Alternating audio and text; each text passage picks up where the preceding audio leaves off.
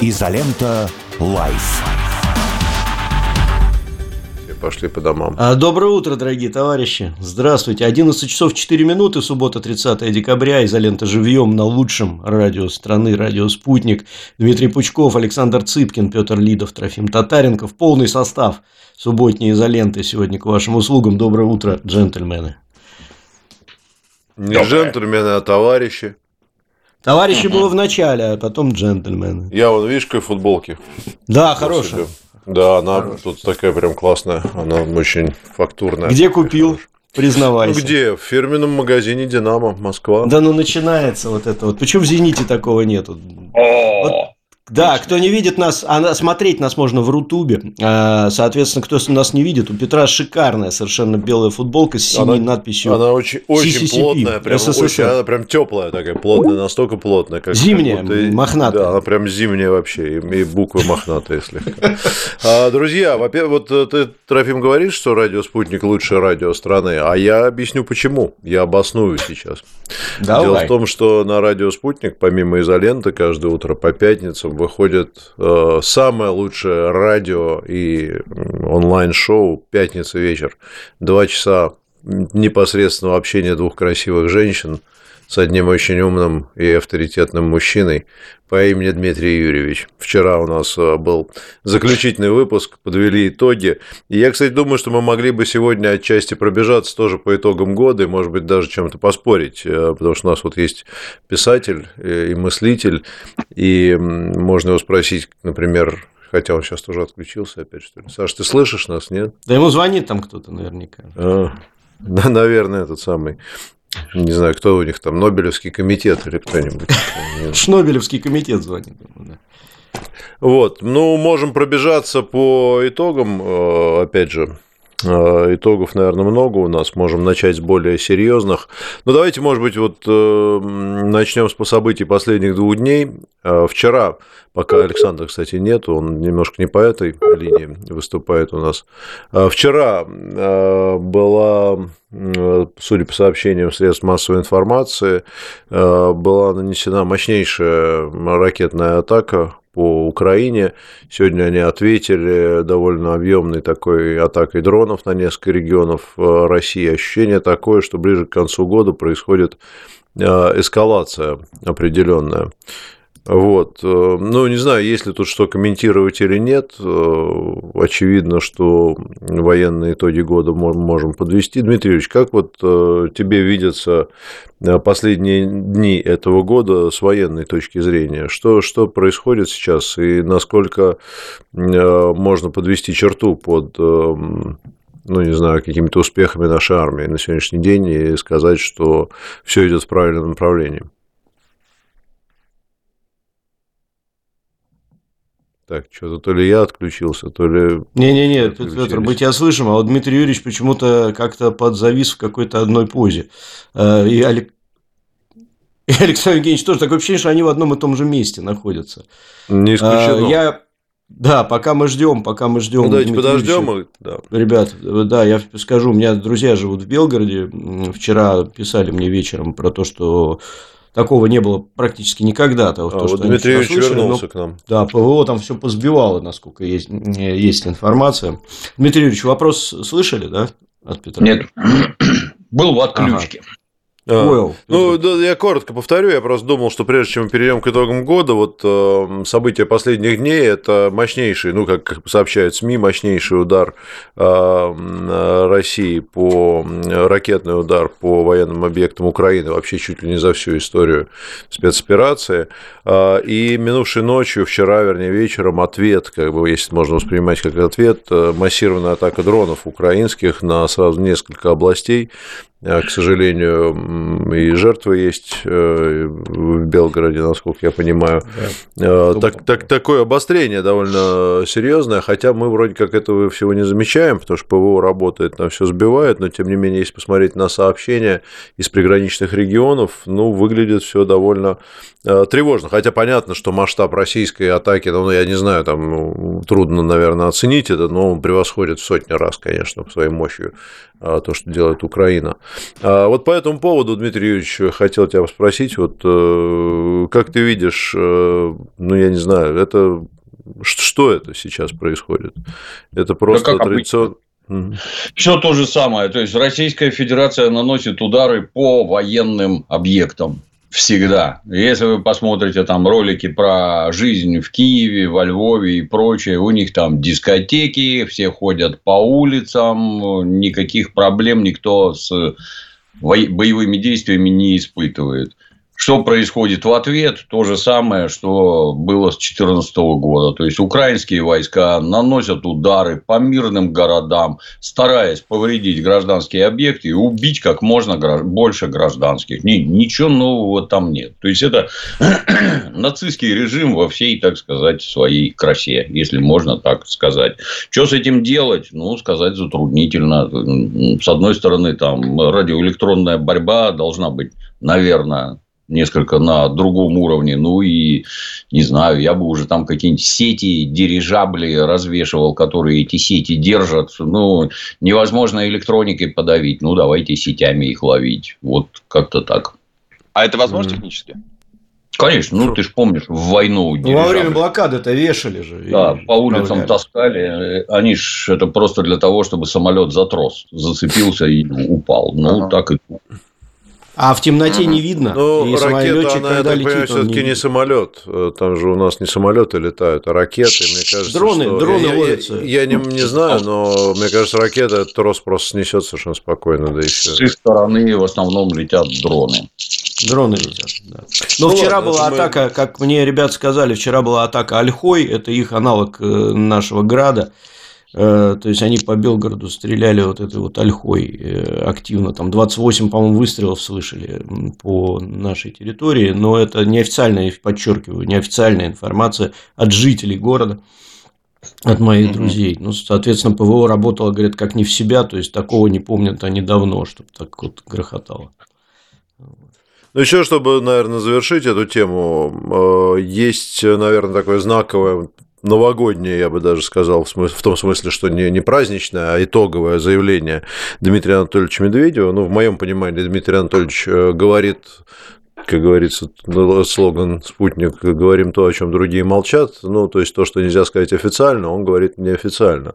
На вопрос агентства РИА Новости он ответил 28 декабря а по поводу переговоров, значит, он сказал, что все очевидно. Первое, что спецоперация продолжится, цель разоружения украинских войск отказ нынешнего украинского государства от идеологии неонацизма, то есть прямое э, значит, обвинение в адрес режима Зеленского, смещение правящего бандеровского режима, явно не декларируемая, но важнейшая неизбежная цель, которая должна быть и будет достигнута. И третье, важно, Одесса, Днепропетровск, Харьков, Николаев, Киев, русские города, как и многие другие, временно оккупированные. Все они пока еще маркированы желто-голубым на бумажных картах и в электронных планшетах. А так, да, переговоры возможны. Дмитрий э, Юрьевич, прокомментируйте заявление Дмитрия Анатольевича, особенно по поводу русских городов и бандеровской власти. Ну, до этого сказал Владимир Владимирович что Одесса русский город. И это, на мой взгляд, просто констатация факта. Что произошло на Украине?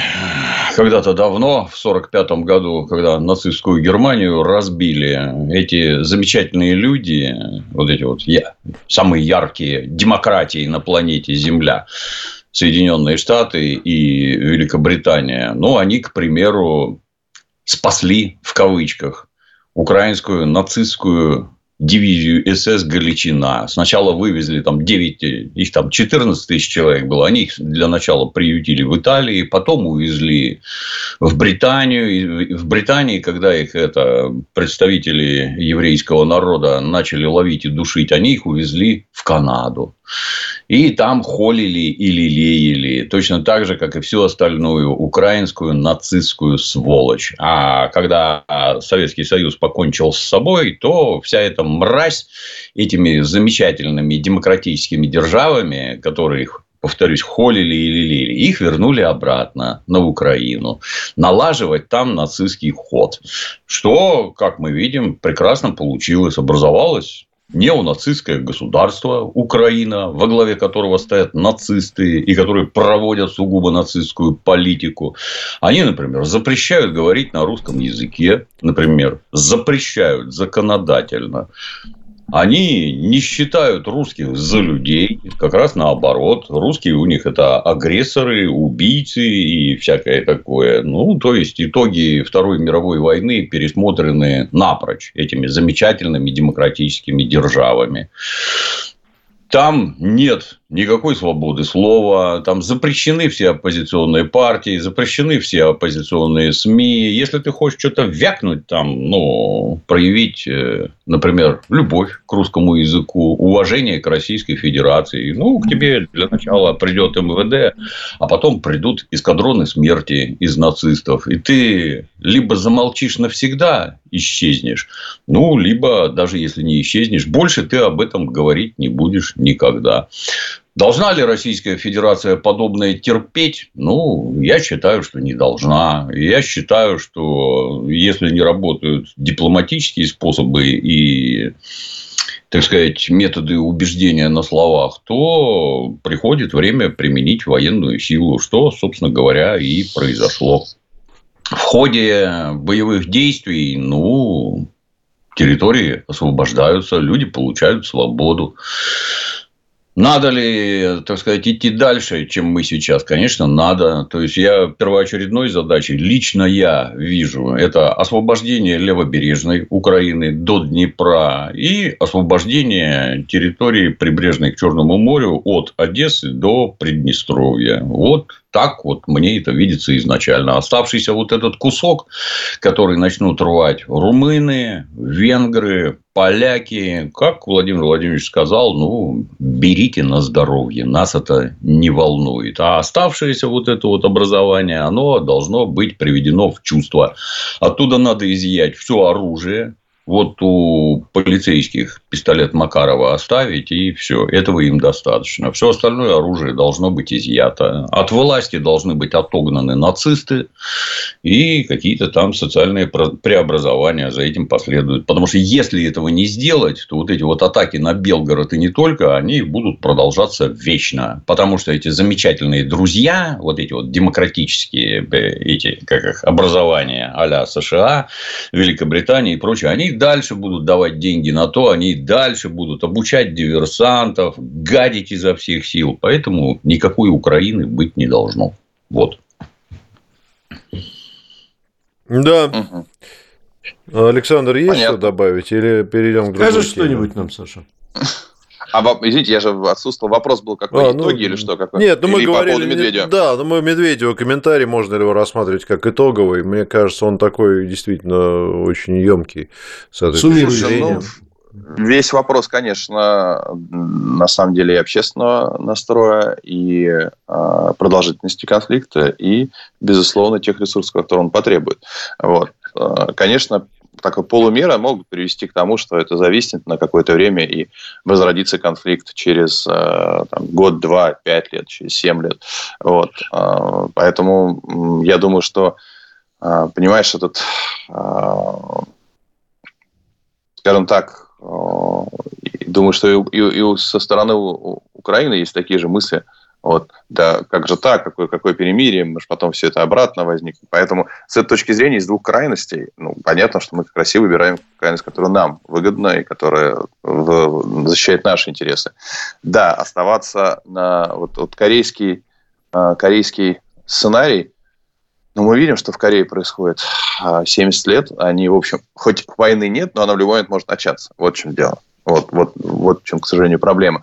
Решится ли проблема, если эта ситуация будет, вот как Дмитрий Юрьевич предлагает, полностью она будет закрыта, или эта проблема перекинется на противостояние, условно, там, НАТО, НАТО, НАТО Россия? Вопрос. Мне кажется, что, конечно, сомнительно, чтобы из Румынии или из Венгрии нам прилетали снаряды. Вот, мне кажется, этого не будет. Но вопрос возможности, год практически линия фронта толком не, не не двигается. Вот вопрос, как это будет происходить в конкретной ситуации, насколько хватит ресурсов. Ну вот, а так, да, заморозка, она, я думаю, к сожалению, приведет к э, возобновлению конфликта через какой-то момент. Ну да. Ну, ну интересная эта ситуация. Да, да, хорошо. Да, давайте с конфликтом понятно, наверное, да. Ты знаешь, тут вопрос общества, как, извините, пожалуйста, как, на, на что готово общество наше, а, потому что, безусловно, а, э, решение всех вопросов, поставленных в том же самом высказывании Дмитрия Медведева, оно потребует э, определенной консолидации и еще больше участия всего общества. Я не знаю, возможно ли будет провести ее, провести вот все цели выполнить, допустим, без дополнительной мобилизации или невозможно. Я у меня нет никаких Без данных. мобилизации, про, про мобилизацию Владимир Владимирович сказал очень четко и ясно, да, я думаю, ты это слышал тоже. Он сказал, что мы сейчас анализируем ситуацию, понимаем, что ага. у нас добровольцев более чем достаточно, мобилизации Больше достаточно. не потребуется. Да, то есть ну, у нас вот, очереди да. стоят на, призыв, на добровольческие призывные пункты, и угу. вопросов тут нету, он ну. даже цифры называл абсолютно точные. Поэтому, а консолидацию общества, извините, что вмешиваюсь, мы вот сейчас буквально на днях увидели такую, что... Мам, да, я понимаю, о чем ты говоришь. Вот, что, да, знаешь, волосы дыбом на всех местах. Ты знаешь, я бы какую... Э, слышишь меня, да? Да, вот, да, да. Я бы, я бы какую в итог этого года очень важный стратегический с точки зрения вообще в целом развития цивилизации а, и развития войны в цивилизации. А, согласитесь, что сейчас основное практически а, внимание уделяется количеству дронов и атак дронов. Ну, то есть там никто не жертвует жизнями. Когда летит дрон, на самом дроне нет пилота. То есть, на самом деле, от мужества конкретного э, оператора дрона, потому что находится очень часто не в, не в, не в зоне поражения, это пока только авиа, авиадрона. От его мужества зависит меньше, чем от количества. А количество – это экономика. Ну, условно говоря, тысяча дронов победит 100 дронов. Тысяча солдат не всегда победит 100 солдат, потому что очень много зависит от силы духа, от, э, от упорства и так далее. А вот тысяча дронов всегда победит 100 дронов, потому что это всего лишь взаимодействие таки техническое. И вот как только mm-hmm. мы перейдем к войне, когда будут не только авиадроны, но еще и дроны обычные, то есть ну, просто роботы, а, мы, а сейчас идет развитие полностью, чтобы роботы стали заменять, в чем-то уже начинают заменять пехотинцев, то мы придем к ситуации, когда экономическая составляющая будет э, еще более важной, чем сегодня. Потому что не будет ситуации, когда 300 спартанцев удержат персидское войско. Потому что если, опять же, нападают 100 роботов на 10, то ничего тут, никакого мужества не спасет, потому что это роботы. Вот. И это вопрос к тому, что мы должны построить очень конкурентоспособную экономику. Потому что то, чем славился, славилась русская армия и российская армия, советская армия, неважно, это силой духа, это мужеством, это умением сопротивляться Правда. ситуации численного перевеса на противника, это может быть скоро нивелировано, потому что э, воевать будут э, машины между собой, а люди будут управлять машинами, находясь вне зоны попадания тех же самых э, средств поражения. И здесь фактор мужества и фактор духа будет меньше. Вот, поэтому, мне кажется, мы должны очень сильно заниматься экономикой и весь наш, все наше мужество и наш дух пустить на то, чтобы у нас э, экономика развивалась, и у нас было дронов больше, чем у кого-либо другого, потому что это война будущего. Ну, и не только дронов, да, да, совершенно. Да, ну, я Нет, условно Саша, говорю. Правильно сказал. Э, если позволите, я следующую тему заброшу. Вчера, кто смотрел Давай. и слушал пятницу вечер, я слушал с огромным удовольствием, прям получил э, бешеное удовольствие. Поговорим про лидеров вчерашнего э, рейтинга, который называется «Малолетний дебил года», потому что нам вопрос зритель задает на эту тему, на эту тему, простите. Иван Афанасьевич спрашивает, Но вчера, вчера наступа... Дмитрий Юрьевич выбрал а, такого да, да, да, двуглавого да, да, да. Но мы, малолетнего знаешь, дебила года, который с большим отрывом всех опередил. Под предраскроем, под, причем групповая номинация это получилась, под предраскроем на самом деле э, проблему. Эту. Иван Афанасьевич задает вопрос. Всех с наступающим Новым годом. Вопрос Александру и Дмитрию. Что бы вы сказали вашим внукам, которые бы сказали, что с инагентами, например, Быковым, Макаревичем э, и Скартишвили, пришло время примириться? Поддержали бы их? Нет не поддержал бы. Точно так же, как нельзя примириться с Солженицыным и, и же с ним, точно так же нельзя примиряться с этими. То есть, деятельность даже данных граждан направлена на разрушение Российской Федерации. И каким бы это печальным кому или радостным не показалось, например, на убийство меня и моей семьи. Как это, как это с таким можно примиряться? Это враги, откровенные враги, которые не таятся. Ну, слава богу, они не сильно умные. Вот меня в, эти, в этих пранках э, Вавана и Лексуса все время удивляет, как граждане на это реагируют. Вот мне, мне, например, позвонит Зеленский Какая у меня реакция на это должна быть? Я могу привести пример. У нас как-то раз а, одна известная тетенька из телевизора пошла навестить одного известного актера. И в подъезде ей дали по башке и ограбили она тут же позвонила своему хорошему знакомому министру внутренних дел Ерину. А министр внутренних дел Ерин тут же начал названивать в 26-й околоток с требованием, ну, хотел, так сказать, прояснить ситуацию и всякое так, но он звонит, там дежурный поднимает трубку, а он представляется, я министр внутренних дел, и вот тут же посылают нахер и вешают трубку. Он несколько раз и каждый раз был послан. Почему? Потому что министр внутренних дел должен звонить начальнику ГУВД. Начальник ГУВД озадачит своих замов, и замы уже позвонят в 26-й околоток, где, естественно, отреагируют как надо и будут приняты приняты меры.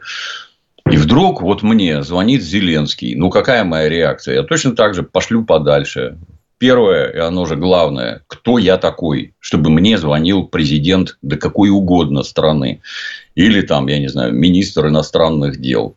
Какое надо иметь самомнение, как, осознавать собственную важность, да, да, вот мне такие люди звонят. Вот это вот меня поражает больше всего. Дальше, что они там несут относительно того, я готов сдавать деньги на убийство русских солдат, ну, это меня не удивляет. Они всю жизнь такие. Это точно так же, знаете, вот это вот шизофрения и раздвоение сознания. Вот, знаете, был такой великий русский маршал Маннергейм, великолепный русский офицер. Начинаешь говорить, слышь, ты вот слышал когда-нибудь про блокаду Ленинграда? Вот с юга Ленинград блокировал фон Лейб, немецкий нацист, а с севера Маннергейм. Это он заморил миллион человек внутри города Ленинграда голодом. Ну, что ты такое говоришь? Он убивал большевиков. Совершенно очевидно, что убивать большевиков – это достойнейшее дело, самое правильное. Так, пацаны, так и Гитлер убивал большевиков. Я правильно понимаю, что вы на его стороне. Вы ненавидите коммунистов, а значит, вы выступаете на стороне Гитлера. Такие прекрасные люди. Ну, как так? Так и эти, они точно так же, они хотят убивать русских. Каких русских? Ну, которые поддерживают действующую власть. Их надо убить. На фронте, в тылу, неважно. Ну, и далее, как-то это, я все-таки считаю, что русская интеллигенция и русская, и советская в разных, так сказать, ипостасях, это в первую очередь люди которые за человечность, за, ну, я не знаю, там, давайте там, за христианские ценности, коммунистические, там, какие угодно, но это человечность, они призывы людоедские, давайте всех убьем, давайте всех вот этих убьем, вот тех, я готов сдавать деньги на дроны, чтобы убить как можно больше русских солдат. Какое тут может быть прощение, для меня непонятно. Вот обгадился, это ж не, знаешь, это как в детском саду, навалил в штаны, тебя это, воспитательница отнесла, там в душевую зад вымыла, одела чистые штаны. Беги, играй с ребятами опять.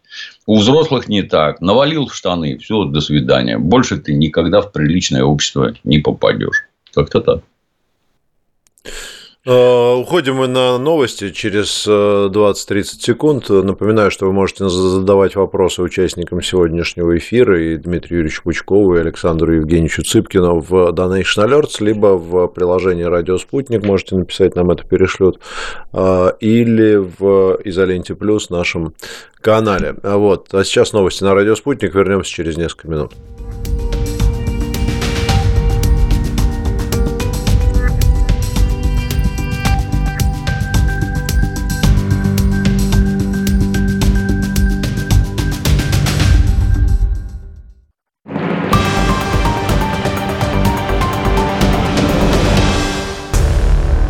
Исторический ликбез с Егором Яковлевым – программа о войне, которая ведется в тиши архивов, читальных залов и профессорских кабинетов. Это битва за память, сражение за собственную историю. Егор Яковлев разбирается с историческими фейками и вражеской пропагандой. По субботам в 9 утра слушайте на радио «Спутник». Есть что сказать? Говорите. Плюс 7 495 95 95 91 2. Вопросы ведущим. Ваше мнение. Ваше слово. Нам важно это слышать. Лен, что там с вашим президентом? Это уже не может быть. Неужели это правда? Это огромный глобальный всемирный скандал, о котором нельзя говорить. Может, все-таки можно? Ну, конечно, можно. Особенно, если это секс-культ-просвет Вики Никифоровой и Лены Караевой. Все тайные интриги мировой политики и шоу-бизнеса без цензуры и самоцензуры. Каждую субботу в 20.00. Строго 18+, авторы не несут ответственность за ваши нервы. Не забудьте убрать детей от радиоприемников.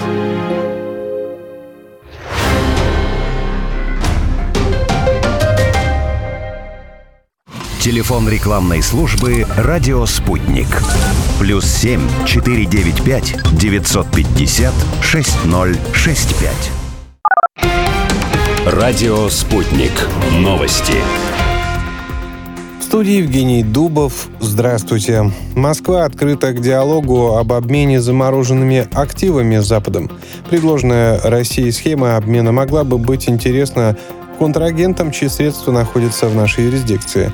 Об этом заявил директор Департамента экономического сотрудничества внешнеполитического ведомства РФ Дмитрий Беречевский. По его словам, поступающие из США и ЕС сигналы трудно назвать оптимистичными. Дипломат добавил, что Россия ответит симметрично в случае конфискации активов Западом. После начала спецоперации на Украине ЕС и страны G7 заморозили почти половину российских валютных резервов на сумму около 300 миллиардов евро. Российские ракеты поразили военные объекты на Украине. Координатор Николаевского подполья Сергей Лебедев рассказал РИА Новости, что удары пришлись по заводам «Артем» в Киеве и имени Малышева в Харькове. Кроме того, наши били по базам иностранных наемников во Львовской области. Накануне на заседании Совбеза ООН российский постпред Василий Небензи указал на то, что Киев нарушает международное гуманитарное право, размещая свои ПВО в жилых районах.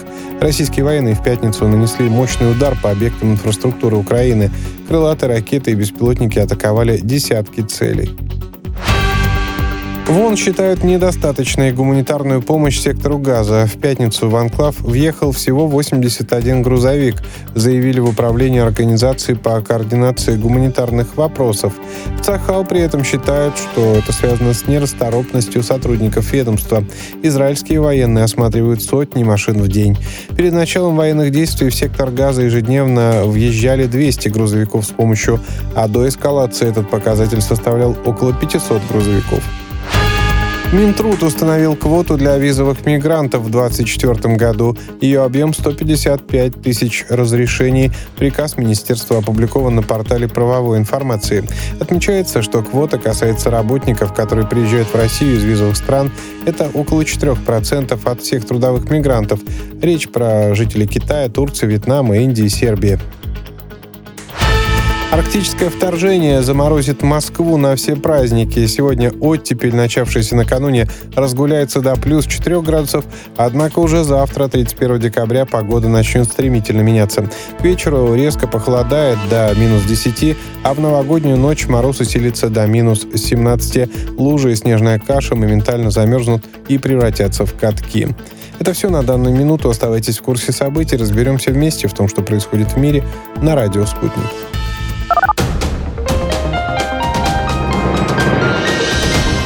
Следующий выпуск новостей через полчаса.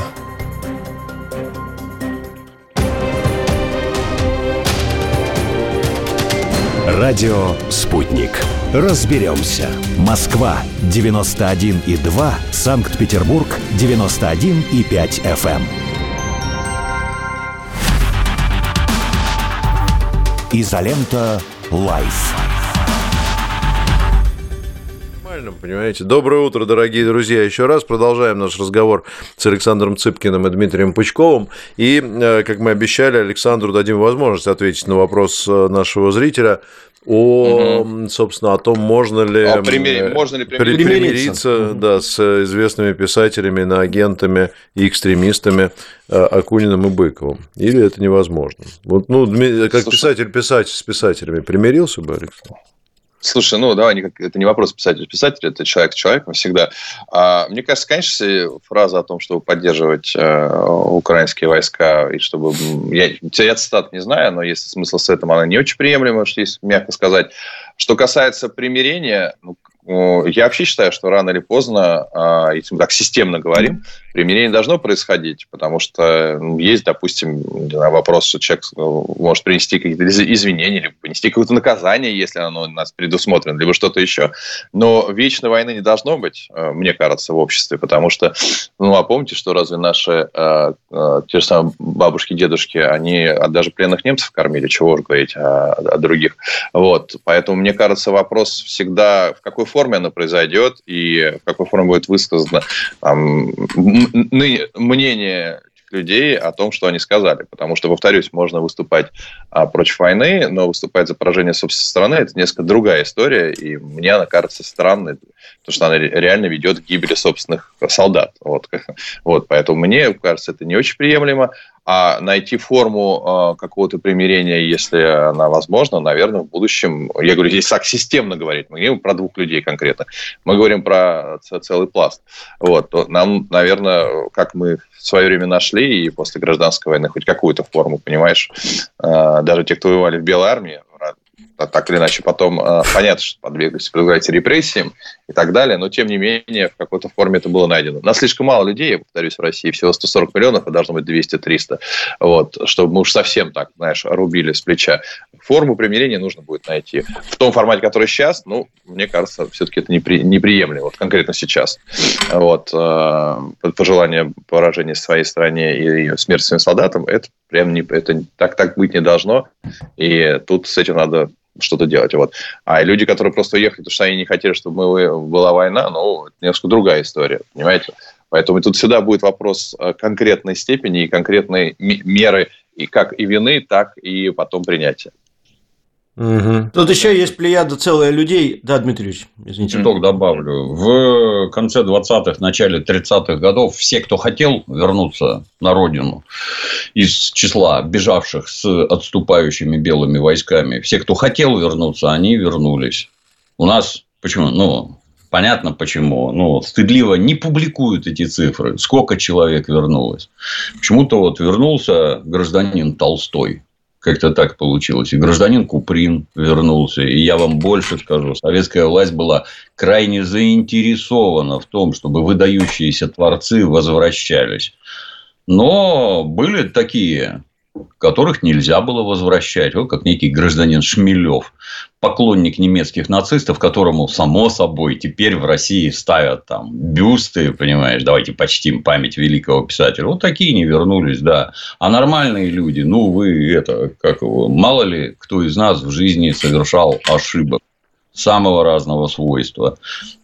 Мало ли кто потом это переобдумал, перерешил, изменил свое мнение. Ну, сами на себя-то посмотрите. Ну, так и там убежал, да, психанул, еще чего-то там, а потом взял и вернулся, посидев, подумав и осознав. При этом только не надо про родную страну говорить гадости и призывать к убийству русских солдат. Вот этого делать категорически нельзя. Вот за такое не простит никто и никогда.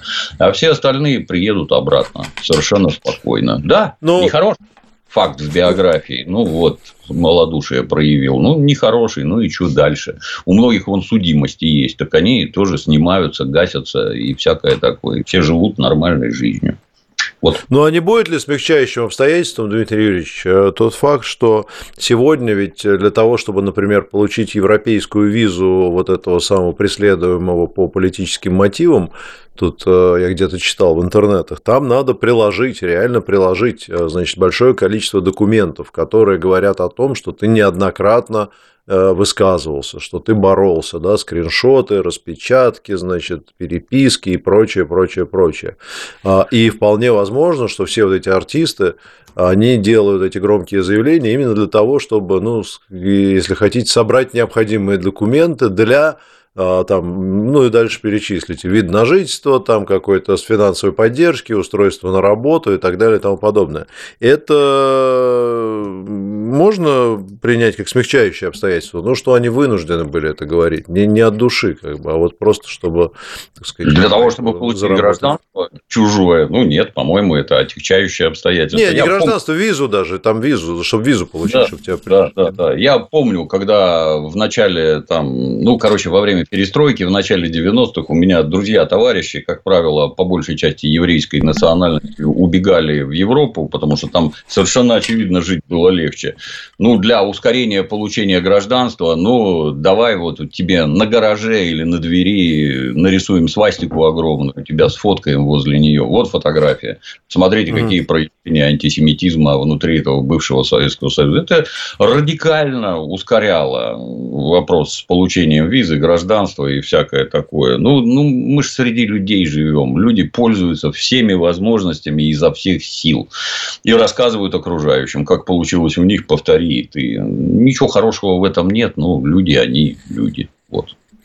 Несколько вопросов есть от наших эм, э, слушателей по поводу, ну, понятно, что уже набившая оскомину тема голой вечеринки, но мы немножко в другом ракурсе на нее посмотрим. Давай.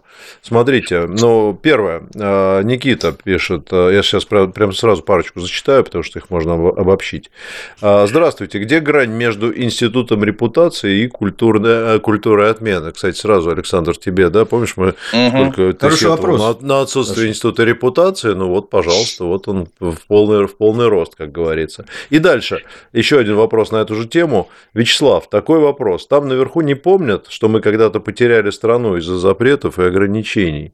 Когда мне в 85 году запрещали слушать хэви-метал, выгоняли из школы за длинные волосы и забирали в милицию за рваные джинсы, я сильно не взлюбил советскую власть. Сейчас наше начальство доведет до того же. Ну, имеется в виду, естественно... И это тоже верно, да. Да, вот эти вот запрещать. Давайте обобщим эти два вопроса.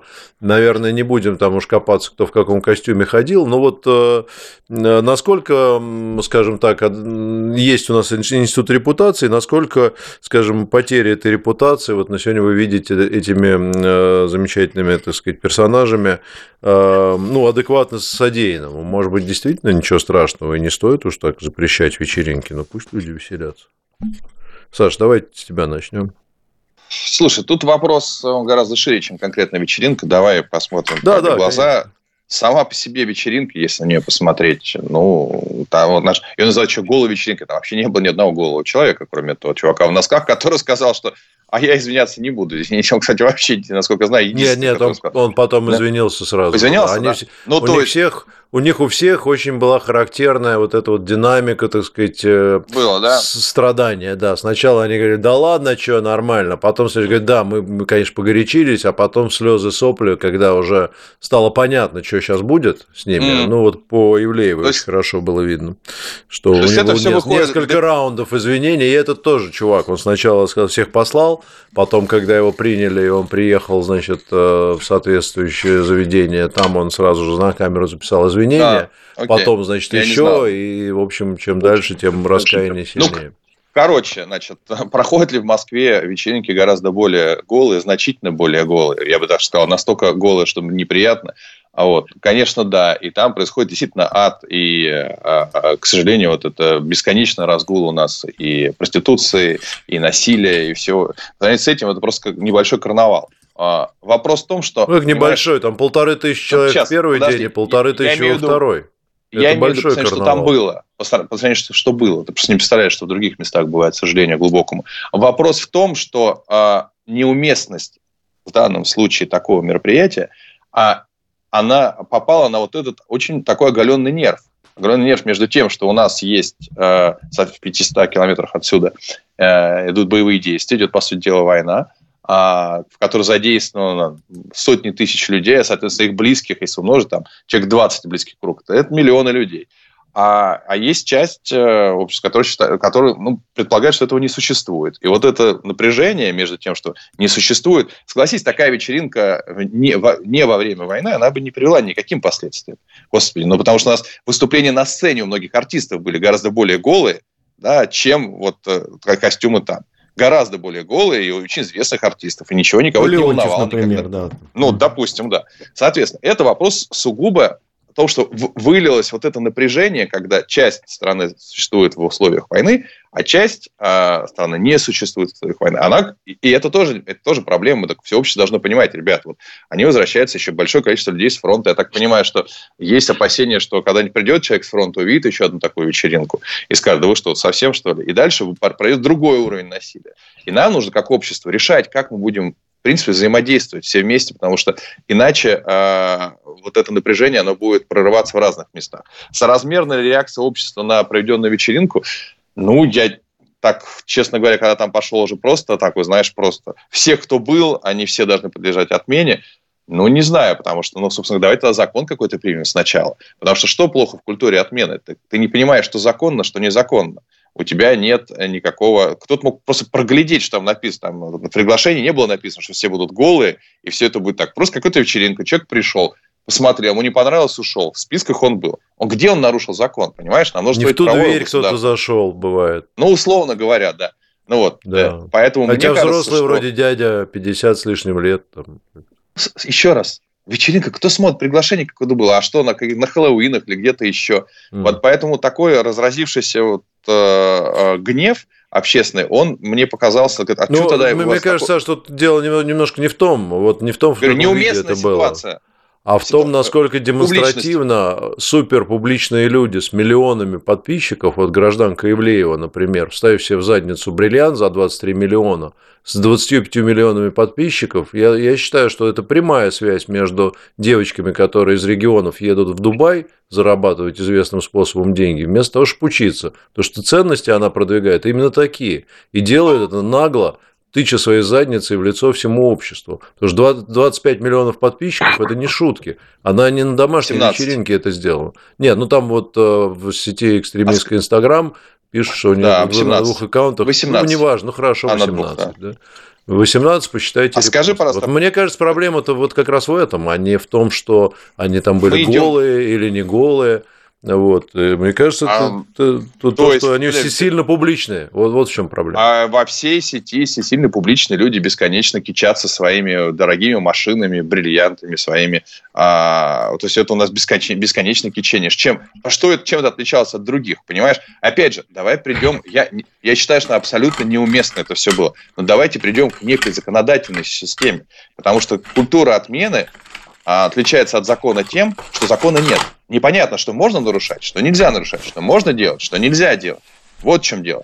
Давайте примем какое-то, и хорошо, хотя бы декларативное. Ну подожди, а вот институт репутации, он же не подразумевает наличие закона. Это как раз э, реакция общества. Ты понимаешь, что есть некие нормы, морально-этические, которые нанесут твоей репутации вопрос. такой удар, что ты не поднимешься больше никогда. тогда вопрос, Безо всякого сразу... закона. Просто тебя не будут меня... брать на концерты, и все, будешь там. Не а знаю. скажи, Покажи, пожалуйста, какое, какая часть общества должна отреагировать? А ты меня не удивило, почему ни у кого из участников вечеринки не, не, не уменьшилось количество подписчиков? Ни у кого. Почему никто от них не ушел? Как так? Даже увеличилось, я больше Нет, скажу. меня это абсолютно 20... не удивило, Нет, потому что большая общество, часть общества, она, к сожалению, будет э, на фриков смотреть всегда с удовольствием. А вот наиболее активная часть общества, объединенная в общественные организации, политические партии, так, значит, там, бизнес и так далее, она должна сказать, то есть те, кто решает, они это все демократично. Филиппа Киркорова не пустят выступать э, владелец клуба, потому что он считает, что его поведение не несовместимо, так сказать, с принципами этого клуба. Это частное решение. Вот все. Согласен, разумно, да. Так, такая вещь есть.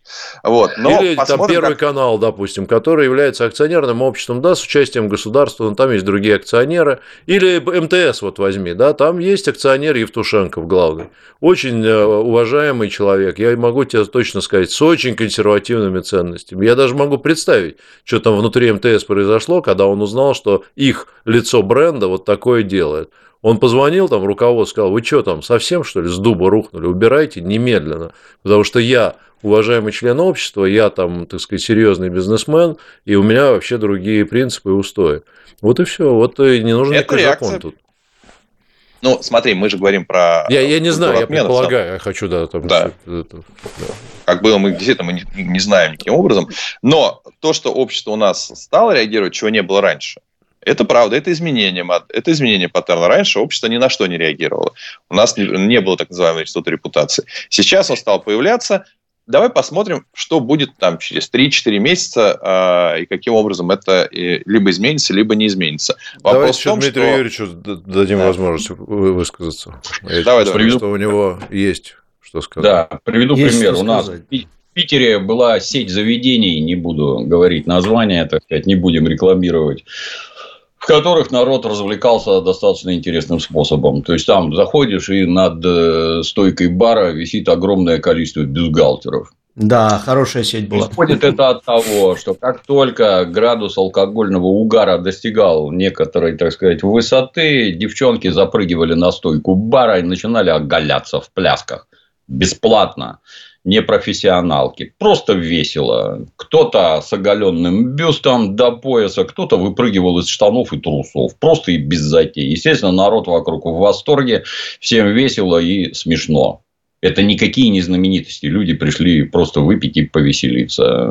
Я не наблюдал там, ну, ну, там серьезная охрана, то есть безобразий никаких я не наблюдал в плане насилия. Ну, вот так вот разворачивается.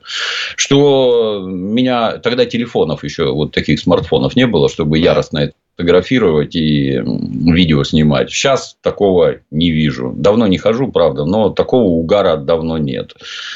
Ну, это этим занимались подчеркиваю красным, рядовые граждане, не какие-то там селебрити, еще чего-то там. То, что селебрити занимаются тем же самым, у меня никаких сомнений нет. Полностью согласен с Александром. Миллионы подобных вечеринок проходят постоянно, но оттуда ничего не утекает. Вот это в первую очередь вызвало явление, а зачем вы это снимаете и выкладываете? Вы что хотите услышать в ответ? Далее у меня сложилось такое впечатление, что это либо какая-то глупая ошибка, либо это умышленно сделано для того, чтобы подсветить, так сказать, ситуацию и привести в чувство некоторых граждан. Привели ли в чувство? Ну да, это самая культура отмены. Я когда уже принялся, когда уже читаешь новости, что ну, не увидели оснований для того, чтобы лишить Киркорова звания народного артиста. Блин, вы вообще, что ли? Что он такого сделал-то? Ну, ладно, не понравилось, да. Но там лишать каких-то званий, ну, вы, вы вообще... То есть, это уже за край выходит. И тут, э, ну, правильно ли это? С точки зрения государства, да, решительно правильно. Эти самые лидеры общественных мнений, у которых по 25 миллионов подписчиков, они должны, просто обязаны выступать на стороне государства и поддерживать его в известных начинаниях. Если они этого не делают, их вот так вот будут карать. Что из этого получится? Ну, тут бы, как обычно, палку бы не перегнуть. Есть хороший исторический пример. Вот есть такой город Флоренция – в средние века флорентиец и гомосексуал – это были синонимы. То есть, город погряз в садомском и не только грехе. И когда эти безобразия уже дошли до края, там появился такой монах Джералама Савонарола, который выскочил на площадь Синьори и принялся орать, что вы погрязли в грехе, вам гореть в аду, покайтесь, твари, давайте жить праведной, хорошей жизнью. И, как вы понимаете, эти зажигательные крики, естественно, на стартовом этапе имеют огромный успех. И тогда, значит, венециан, фу, флорентийцы Убийцы по призыву Савонаролы поволокли на площадь Синьории в первую очередь порнографические книги. Европа и в этом отношении впереди нас на световые годы. Зеркала, в которых ты там красоту наводишь, украшения всякие, никчемные безделушки, типа сексуальных и всякое такое. И на площади Синьории все это начали сжечь. И народ каялся, и народ бился лбом, как обычно, об мостовую, вознося молитвы там и прочее, и прочее, пока всем это не надоело. Потому что нет никаких развлечений, и вообще жить стало скучно. Ваши молитвы – это вам интересно, а нам интересно голыми плясать на стойке бара. И по прошествии некоторого времени начали строчить массовые доносы в Ватикан. В Ватикане зашевелились, ты там устроил вообще? Что ты, что ты там выдумал? Кто тебе разрешил? Одно, другое, пятое, десятое. И вот на костре на площади Синьории спалили Савонаролу.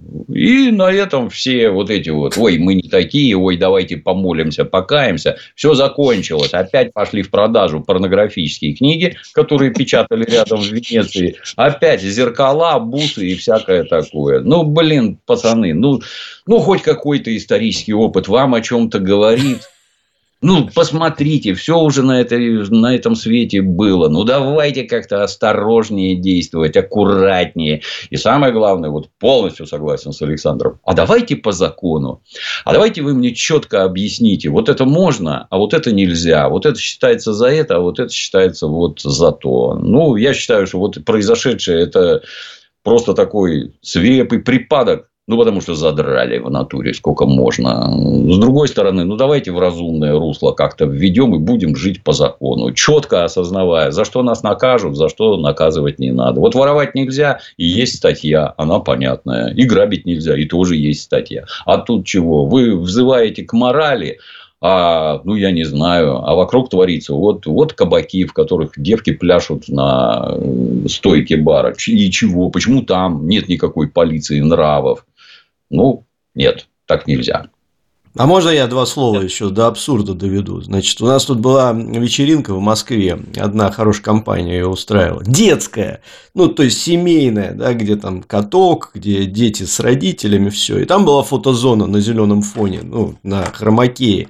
Надевали шубы, брали бутерброд э, искусственный, с икрой, с красной, большой такой, и фотографировались, можно было фон себе выбрать. И вот я сфотографировался в шикарной шубе, в шапке, в русском этом самом на фоне Большого театра и выложил это все. Причем там внизу подпись для детей военнослужащих, значит, что это вечеринка такой-то компании, там, траля-ля.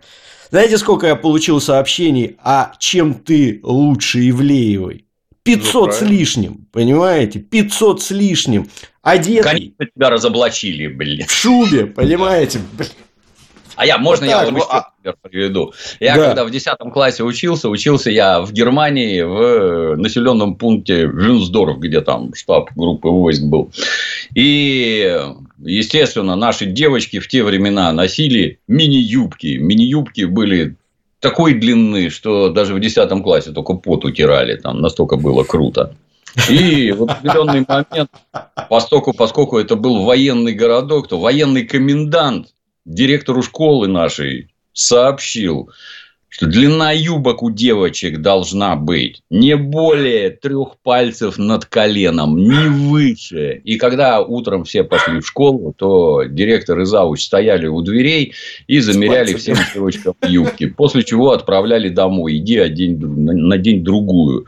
Ну, Правильно ли это? Вот там молодой человек, что его там, понимаешь, это с разорванными штанами там куда-то задерживали. Ты бы, друг любезный, уже от своих 15 лет вырос, детские обиды уже бы забыл, поди своих детей растишь, и как, в бошку не приходит, как они должны выглядеть, чтобы не бесить окружающих. Так вот, возвращаясь, а почему комендант такое сказал? А потому, что там батальоны и дивизии солдат 18-летних, которые на этих девочек смотрят несколько не так, как школьники в школе. И там вот буквально не, даже не полшага до сексуального насилия. Не надо дразнить оголодавших солдат. И вопрос, а вот когда кого-нибудь изнасилуют, что лучше, юбка подлиннее или отсутствие насилия? Вот, вот как?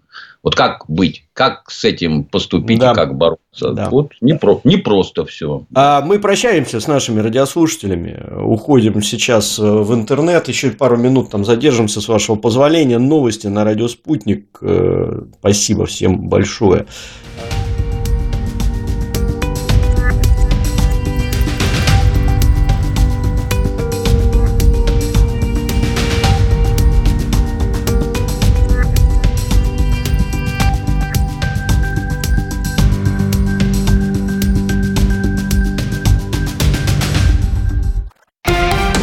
Радио «Спутник».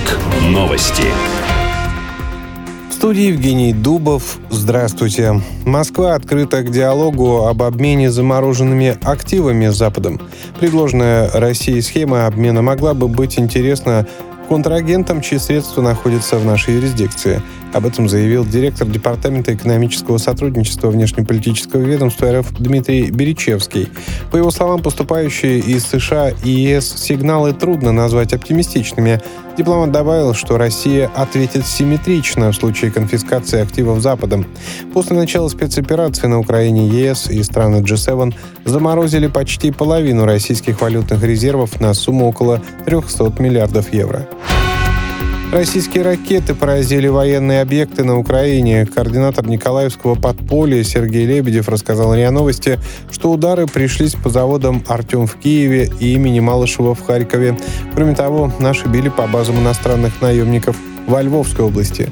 Накануне на заседании Совбеза ООН российский постпред Василий Небензи указал на то, что Киев нарушает международное гуманитарное право, размещая свои ПВО в жилых районах. Российские военные в пятницу нанесли мощный удар по объектам инфраструктуры Украины. Крылатые ракеты и беспилотники атаковали десятки целей. В ООН считают недостаточной гуманитарную помощь сектору газа. В пятницу в Анклав въехал всего 81 грузовик, заявили в управлении организации по координации гуманитарных вопросов. В Цахал при этом считают, что это связано с нерасторопностью сотрудников ведомства. Израильские военные осматривают сотни машин в день. Перед началом военных действий в сектор газа ежедневно въезжали 200 грузовиков с помощью, а до эскалации этот показатель составлял около 500 грузовиков. Минтруд установил квоту для визовых мигрантов в 2024 году. Ее объем 155 тысяч разрешений. Приказ министерства опубликован на портале правовой информации. Отмечается, что квота касается работников, которые приезжают в Россию из визовых стран. Это около 4% от всех трудовых мигрантов. Речь про жителей Китая, Турции, Вьетнама, Индии, Сербии. Арктическое вторжение заморозит Москву на все праздники. Сегодня оттепель, начавшаяся накануне, разгуляется до плюс 4 градусов, однако уже завтра, 31 декабря, погода начнет стремительно меняться. К вечеру резко похолодает до минус 10, а в новогоднюю ночь мороз усилится до минус 17. Лужи и снежная каша моментально замерзнут и превратятся в катки. Это все на данную минуту. Оставайтесь в курсе событий. Разберемся вместе в том, что происходит в мире на радио «Спутник».